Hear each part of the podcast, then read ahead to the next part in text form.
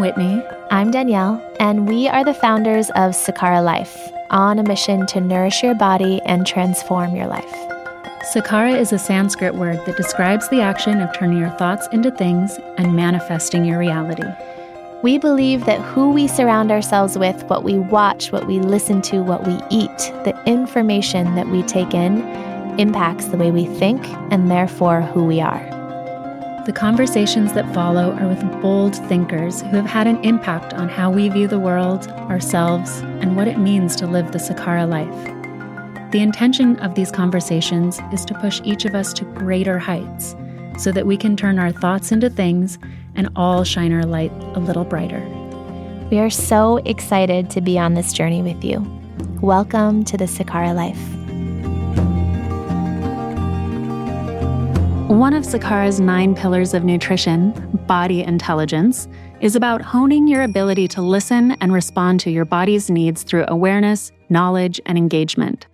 It's a dynamic intersection of science and spirit and an essential skill for feeling and performing your best at every stage of life. We're excited to have Dr. Taz back on the podcast talking about her new book, Hormone Intelligence. We'll be digging into the five hormonal stages that she says every woman experiences throughout her lifetime.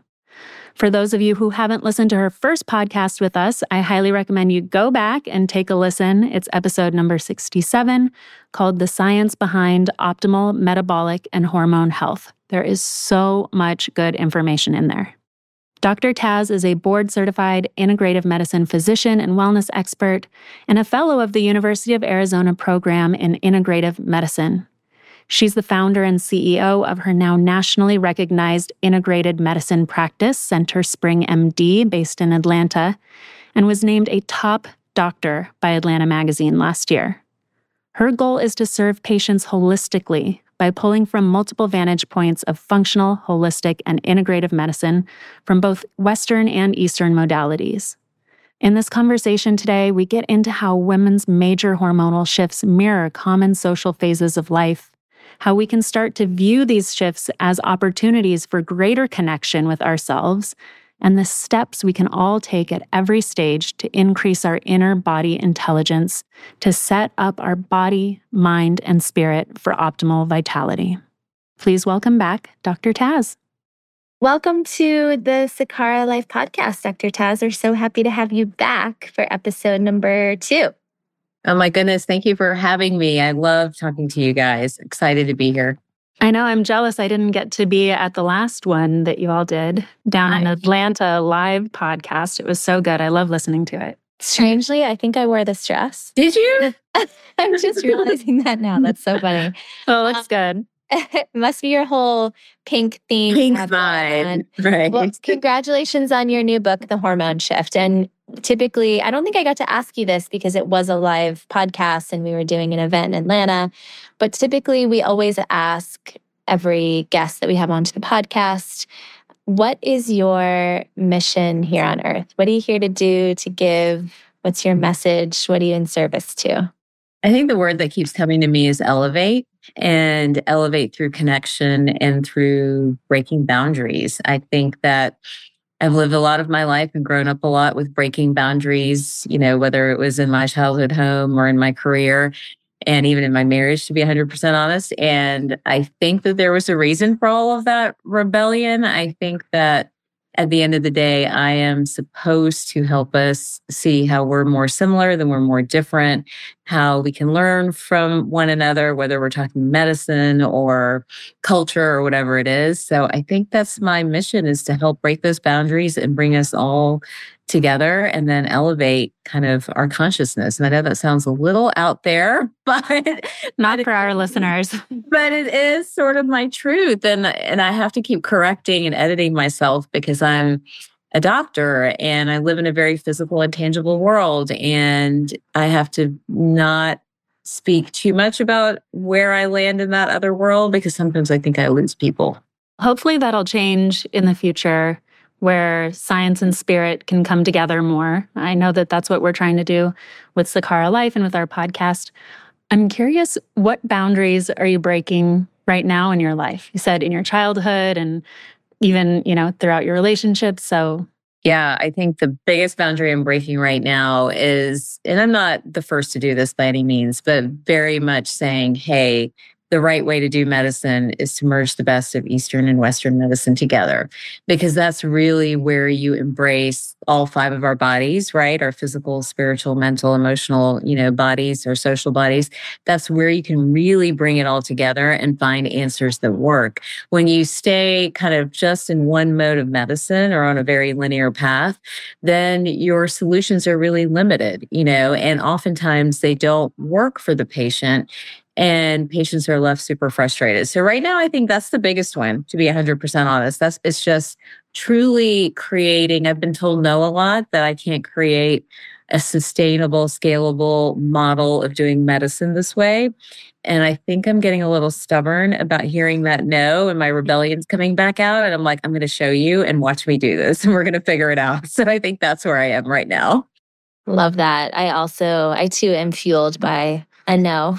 yes. It's like, don't tell me no. It's going to yeah. be bad for you. Yeah. yeah. And so the hormone shift is your new book. And you talk about there being five shifts. So can you tell us what those are? Because I always thought, you know, or rather, we are taught as women that you really only have, I guess, three, right? Like you have puberty when you get your period. And then if you choose to have kids, then it's around that time, and then menopause, which is really only three. So, what are the five?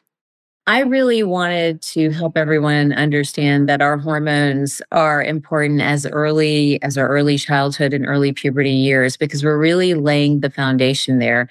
So yes, the first shift is puberty. I call those folks the rock stars, right? They are flopping their heads around trying to figure out who they are maybe a little destructive from time to time but but that is truly the first hormone shift and if we can understand what's happening there we set young women up for a lot less heartache and grief as they move into you know the future decades of their life so that's the first one it's a very unstable time hormones are all over the place but again there's so much we can do to support you know what's happening there and then moving on from that is the 20s right the hustlers where, you know, we've all been there. Most of us like we're burning the candle at both ends, partying a lot, going out a lot, doing all those things.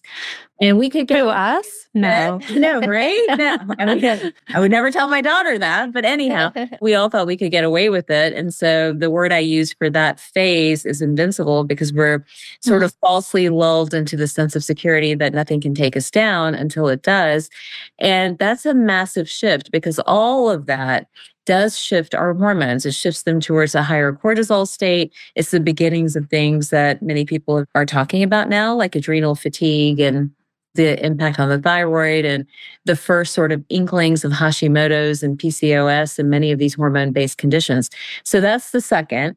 And then moving on from there, you hit about 28, 29, you're starting to settle in some way. It could be you're settling into a career or you're settling into a family or both, but you're having a little bit stronger sense of yourself. But at the same time, it's a massive juggling era for women from about 28 to about 36, 37. Most of us were starting families. We are juggling, you know, family care, child care, work responsibilities. We're trying to really prove ourselves to a certain extent in our careers in that phase. So it's again another high stress phase, but this time with the pregnancies and breastfeeding and the shifting that's happening there, we really see more obviously this Chinese medicine concept of depletion, where the body really does start to crash out, especially if the work has not been done the first shift or in the second shift. And now we're in this really critical shift. And I see women really struggle. Their progesterone levels drop. Again, we're seeing the adrenal fatigue sort of ramp up or intensify. We're seeing full out declaration of thyroid issues. You know, we're starting to see the earliest signs of estrogen dominance. So we're starting to see what's happening there. Now, most women in this particular phase, I think I called them superstars, are just so busy. They don't have time to slow down and think about their health and, and stop for a second. So they usually sail through this phase right into the next one which is perimenopause. And that one, you know, I've called them superwomen before. I'm still calling them that because the responsibilities are just intensifying. Usually now they're in leadership roles. They're children. There are multiple children, not just one. They're usually dealing with, you know, two or three or four, sometimes even. You are starting to deal with aging parents, right? And other family members that need our support. So again, the stress is amplifying and now the hormones truly are shifting in different directions. Progesterone continues to decline.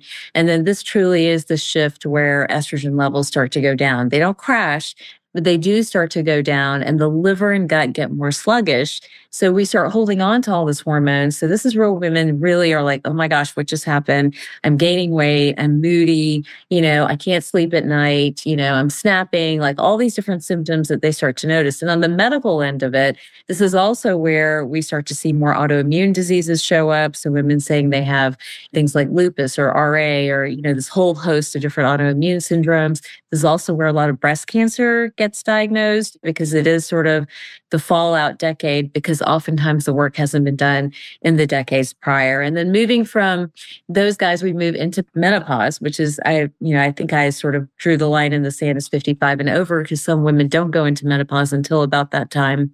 And that's where ideally we should be coming into our own. We have been caring for everybody else, nurturing so many different things, but not usually nurturing ourselves. And some describe this phase as the time when we kind of give birth to ourselves. And that should be what's happening. But instead, I think sort of the cultural perception of menopause in this particular phase, which most women fall into, is that we need to retreat, we need to hide, we're getting old, or we're not relevant anymore, or we're expired. And that is completely opposite of what older systems of medicine tell us Chinese medicine, Ayurveda, and so much more.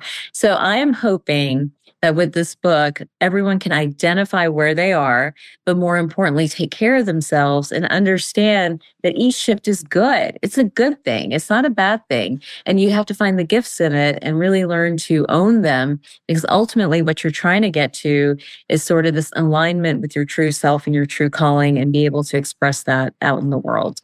You know, I think that so much of this education used to come through our society and our community through our tribes and through our close knit families.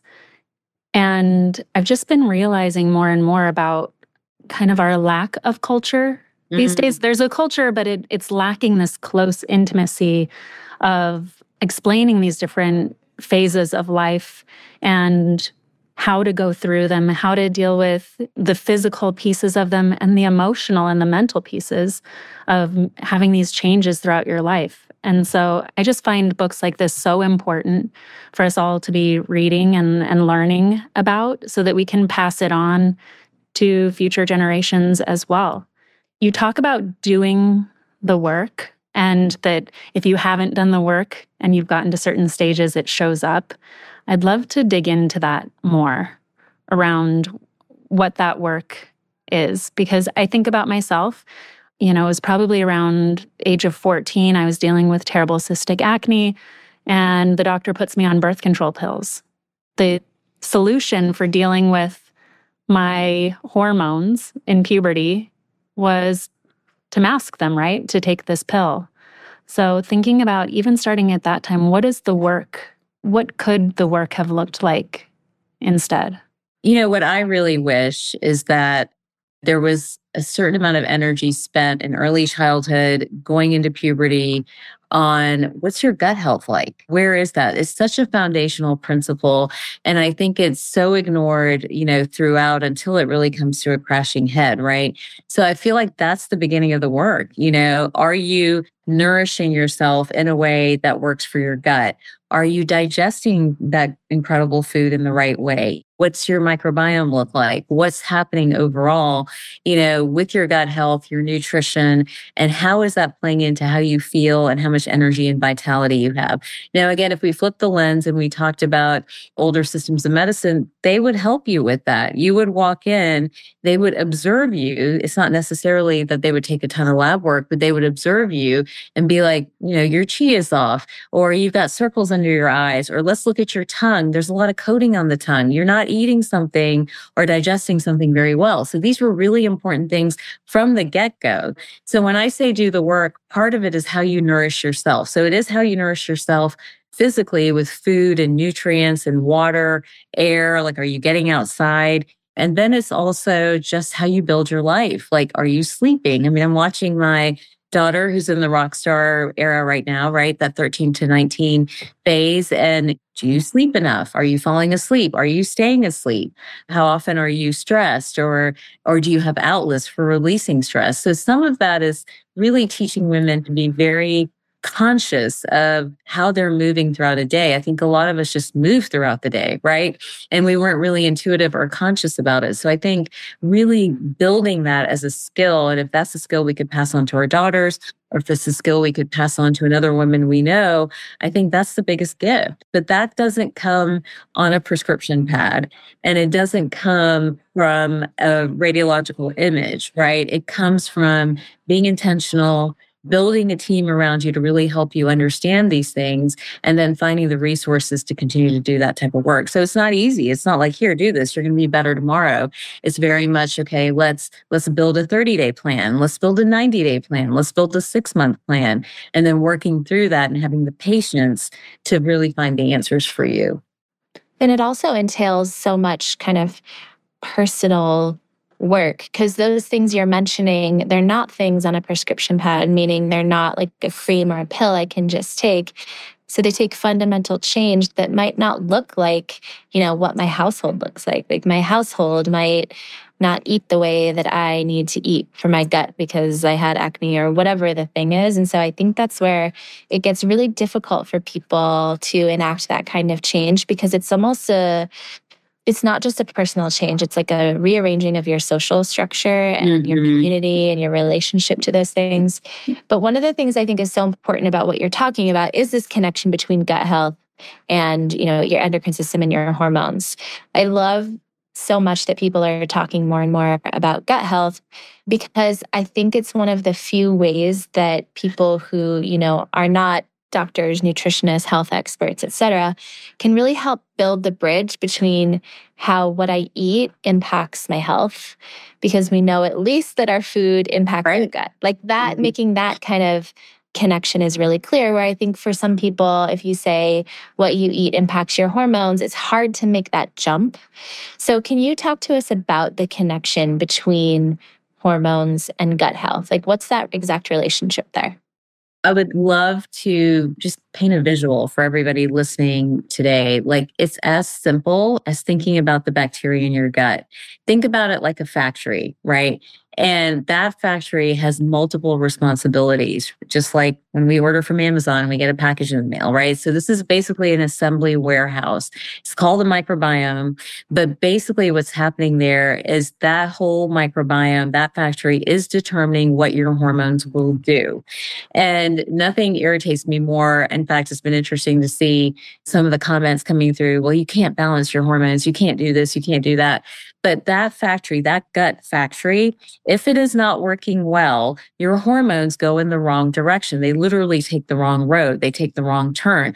That's why we have this epidemic of estrogen dominance, right? This epidemic of estrogen dominance is partly from the estrogen in our environment, but it's also because the environment and our food and our stress is disrupting what's happening in the microbiome or in that factory. So now we hold on to hormones rather than eliminating them. We build them up and we build up the wrong versions of them that then create all this disease and symptoms and all the other things that we all talk about in terms of stuff that limits us. So the gut hormone connection, if you look at my treatment plans, I'm talking about that over and over and over again and almost like desperate to to imprint that in my patients' minds because I want them to understand the connection and the bridge between the two of those things is really the microbiome at the end of the day. It's that factory of bacteria that determine what the body's going to do with the food we eat, how we process everything from emotions to, you know, stress and so much more.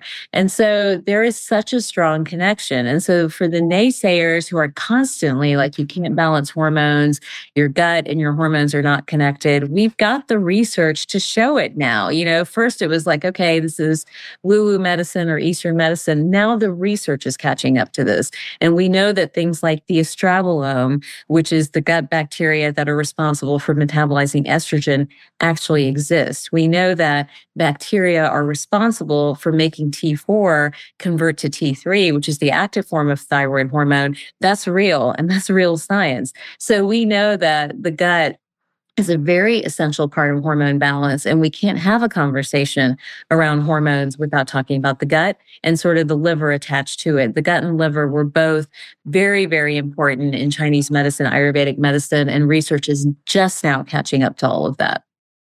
I have so much respect for allopathic medicine and Western medicine and what it can do. But when it comes to chronic care, I think it's really kind of mistaught us that's a that's a right yeah. word like we've we need to unlearn some things that are just not true when it comes to dealing with chronic care and one of them is this idea of root cause like what is mm-hmm. the root cause of what's going on and i think when people get something like oh my hormones are off they think of that as this kind of root cause of their other symptoms but really your hormones being off is a symptom of something else and it can feel like a rabbit hole and so i understand why people might get frustrated but typically, you know, when you look at both epigenetics and your microbiome and like your environment, which is inclusive of your epigenetics, you can get to so many root causes within those two symptoms or those two kind of systems. When people say, oh, you can't fix your hormones with food, it's like, I think one of the things they've misinterpreted or have not unlearned yet from allopathic medicine is that once you get a diagnosis, that is your root cause, and that's why everything else is happening, but it's not actually upstream enough. Right. It's still really downstream. And so you're not actually affecting or changing the things you need for all of your symptoms. I mean, I couldn't agree more. I think the problem with medicine, and again, allopathic medicine has a place. I'm not here to say it doesn't have a place. I am, I am an allopathic physician and it absolutely has a place. But if you look at the history, it was a reductionist kind of mentality.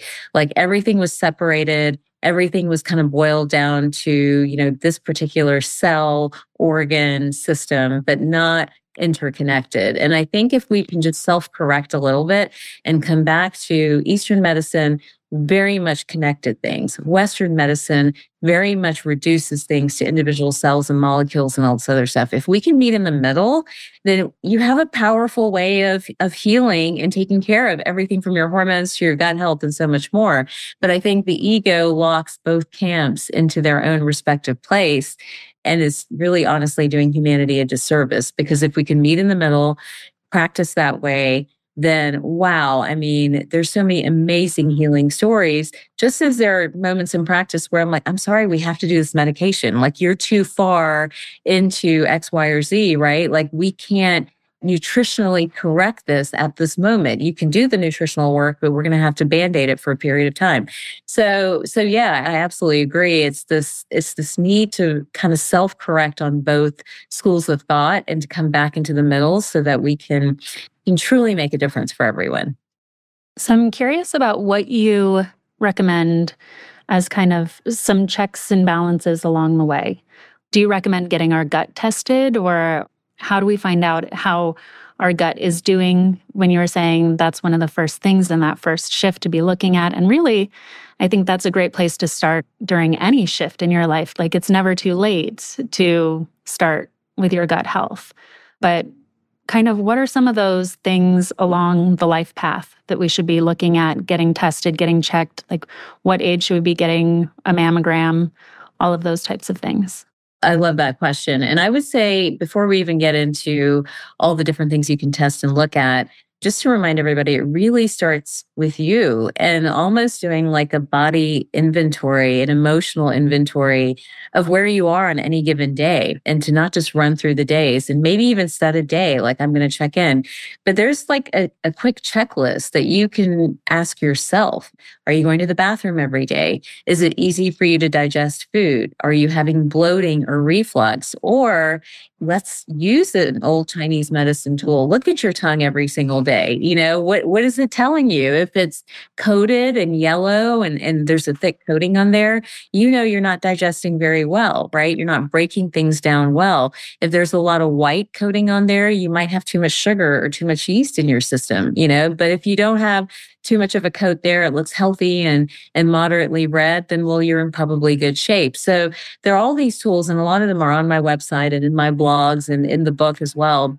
And just a quick way for you to do an inventory of yourself before you even have to step out and ask somebody to do a test. So I would say start there.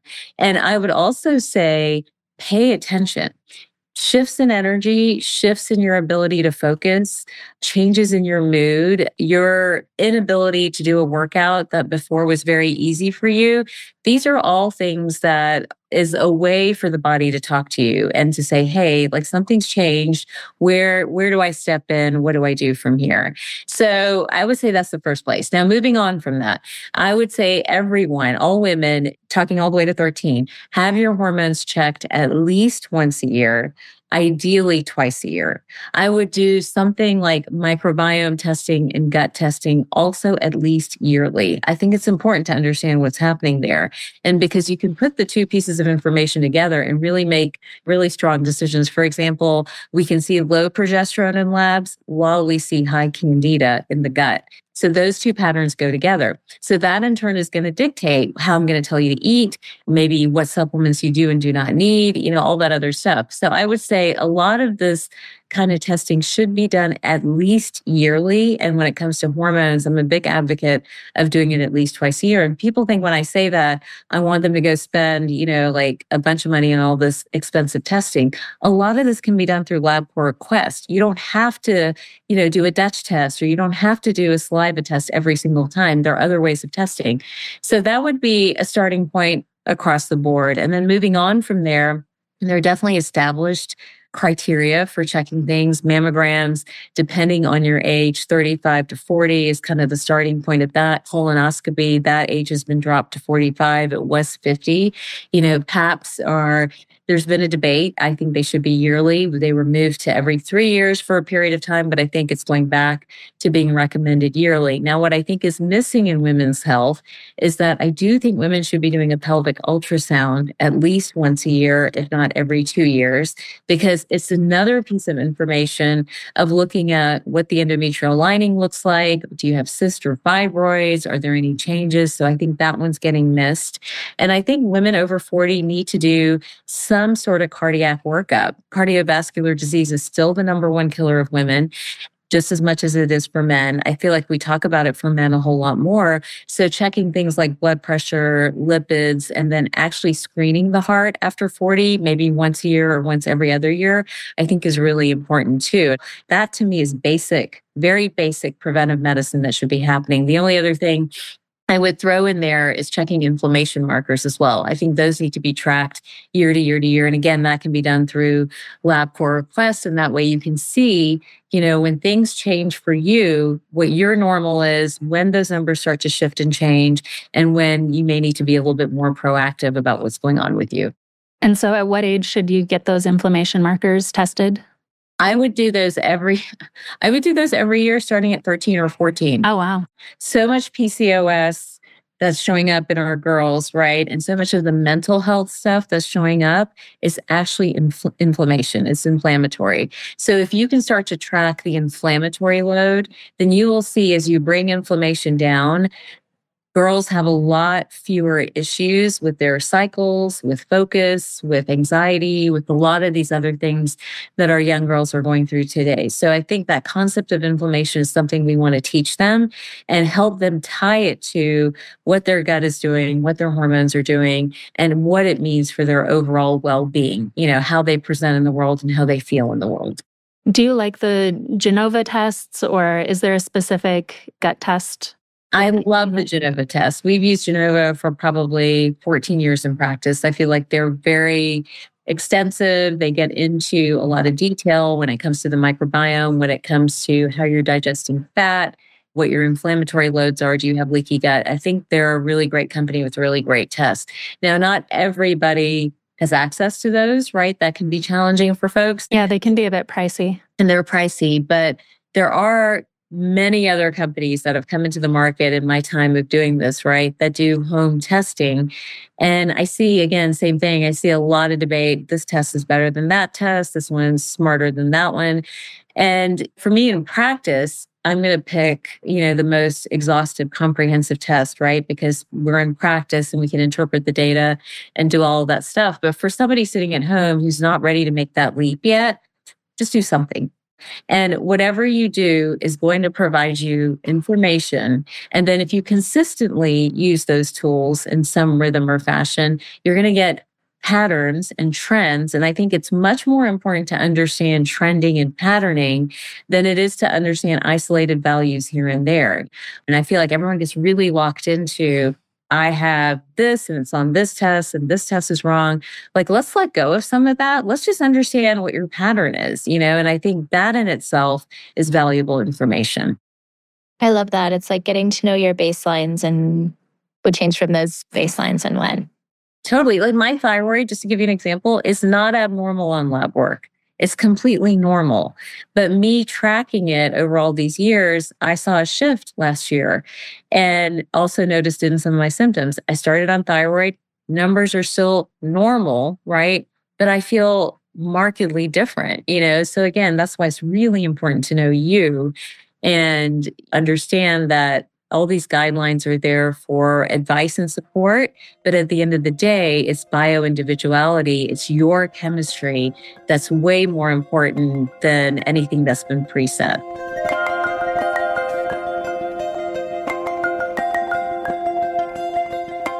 What's one thing that you know to be true, but I don't know, maybe you don't feel like the world's always ready to hear it or maybe it's controversial, but that you wish everyone knew? How long do you have?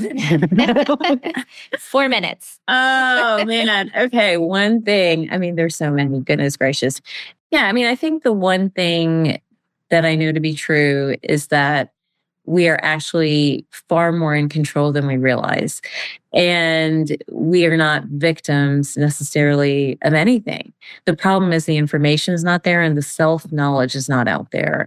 And so I'm pretty passionate about how do we help you understand you, you know, because if you can do that, you're going to avoid probably 90% of disease and inflammation and all these things that we talk about. Now, what that means though is that we have to help people understand words like frequency and energy and the connection between gut and hormones and liver health and all these other things. I don't know that the world is ready for that. I can do it in the walls of my practice, but I'm not sure I'm ready to blow it out into, yeah. you know, into the regular world and say like, well, you know, you're storing repressed anger in your liver, therefore you have inflammation, therefore you have estrogen dominance. I'm not sure we're ready for that quite yet. Yeah, we see that too here at Sakara. We we feel that pain where, you know, people have a lot on their plates. People like more than ever and it's a really intense time to be alive. So then to also ask them to prioritize their health and right. navigate the grocery store and always ask at the farmer's market if it's organic and right. be the picky eater at the restaurant. like I get it. People are tired. Yeah. And so yes, like you have you get to really control the dials of your health in almost all ways. But it's also really hard to get your hand on those dials. And, you know, Whitney and I talk a lot about choosing your heart. And I think it's, yeah, it's hard to choose your heart. It's like, yeah, yeah. you know, we have a lot of things that the world are asking us to prioritize. And especially if you're a woman, especially if you're a woman with a family, so, yeah, I want everyone to know that too. But I also want everyone to know that if you can't take responsibility in this moment or you cannot prioritize your health in this moment, and there must be other things that you have to prioritize, that in a way, that's looking out for your health too. Like if you just mm-hmm. honor and surrender and forgive yourself, that that's taking care of yourself in some ways too. We always end on light work. Yes. Do you want to explain it, Whit? Sure. So we'd love for you to share a light work exercise with our Sakara Light listeners, a way that they can start to take this information that we talked to today and put it into action so that they can shine their lights a little bit brighter. No, oh, I love that idea of light work. I think what I would love for everyone to do is to use some of the tools in the book to help you understand yourself. There are three in particular that I'm thinking of. One is the hormone symptom checklist to help you tie how you're feeling, because I really want you to understand, again, you tie how you're feeling to maybe you're dealing with something hormonal or not. And that's something you can revisit over and over again. The second is the emotional frequency scale, which is in the book. And I think it's really important to understand where you are landing emotionally. We all have things happen, and it's really important to understand where you are and where you may want to shift to. And then the last, which I think everyone asks me all the time, and they probably ask you guys this like, I don't understand the environmental burden. I don't know where to start. I'm overwhelmed. This is too much. Take the quiz in the book, your toxic load, because it'll help you identify maybe one place where you can begin because we do want this to be easy. We don't want, you know, I don't want anyone feeling overwhelmed or like this is something that they can't do. I simply want them to understand themselves. And so these tools are there for an aha moment for you. This is where I can start. That's amazing. I love that you're giving tools for us to be our own investigator, for us to learn ourselves better, get to know ourselves better because nobody else is going to know ourselves more than we do. I mean, you're seeing tons of patients every day, every week. And so if you have an hour with a patient, that's amazing, but we have 24 hours a day with ourselves. Right. So if we can know what to look for in ourselves and start to see those patterns like you're talking about over time, then we're more likely going to be able to help ourselves recognize things in ourselves when they're right, when they don't feel right, so that we can catch things earlier on and make changes. So I really love that you're giving people the tools to be able to do that.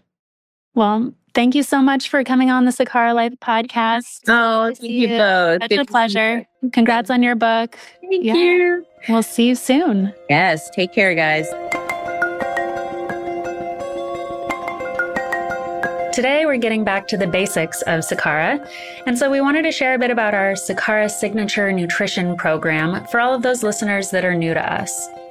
We created this program after healing ourselves to help others feel the same transformation that we experienced through the power of food as medicine.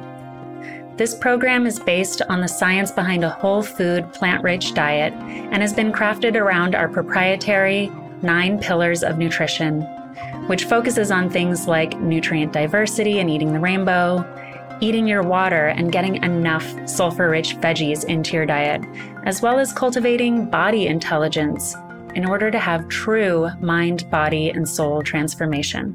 The Sakara Signature Nutrition Program makes clean eating easy. It's entirely free from meat, gluten, dairy, refined sugar, pesticides, harmful chemicals, and GMOs. The menu is chef crafted and changes weekly to highlight seasonal ingredients and recipes so you never have to sacrifice taste for eating healthy. If you're interested in learning more about our Sakara Signature Nutrition Program, head to sakara.com to see how you can customize the program to fit your needs and lifestyle. That's S A K A R A and for a limited time, we wanted to give you all a gift of transformation. So use the code podcast20 at checkout for 20% off your first order of Sakara Life. I think so many of us are so busy these days trying to take care of the entire world around us, whether you're a busy professional or a mom I encourage you to give this gift of nutrition to yourself. You deserve to feel amazing in your body. And when you nourish yourself, then you're able to better take care of the world around you and share your special gifts with the world.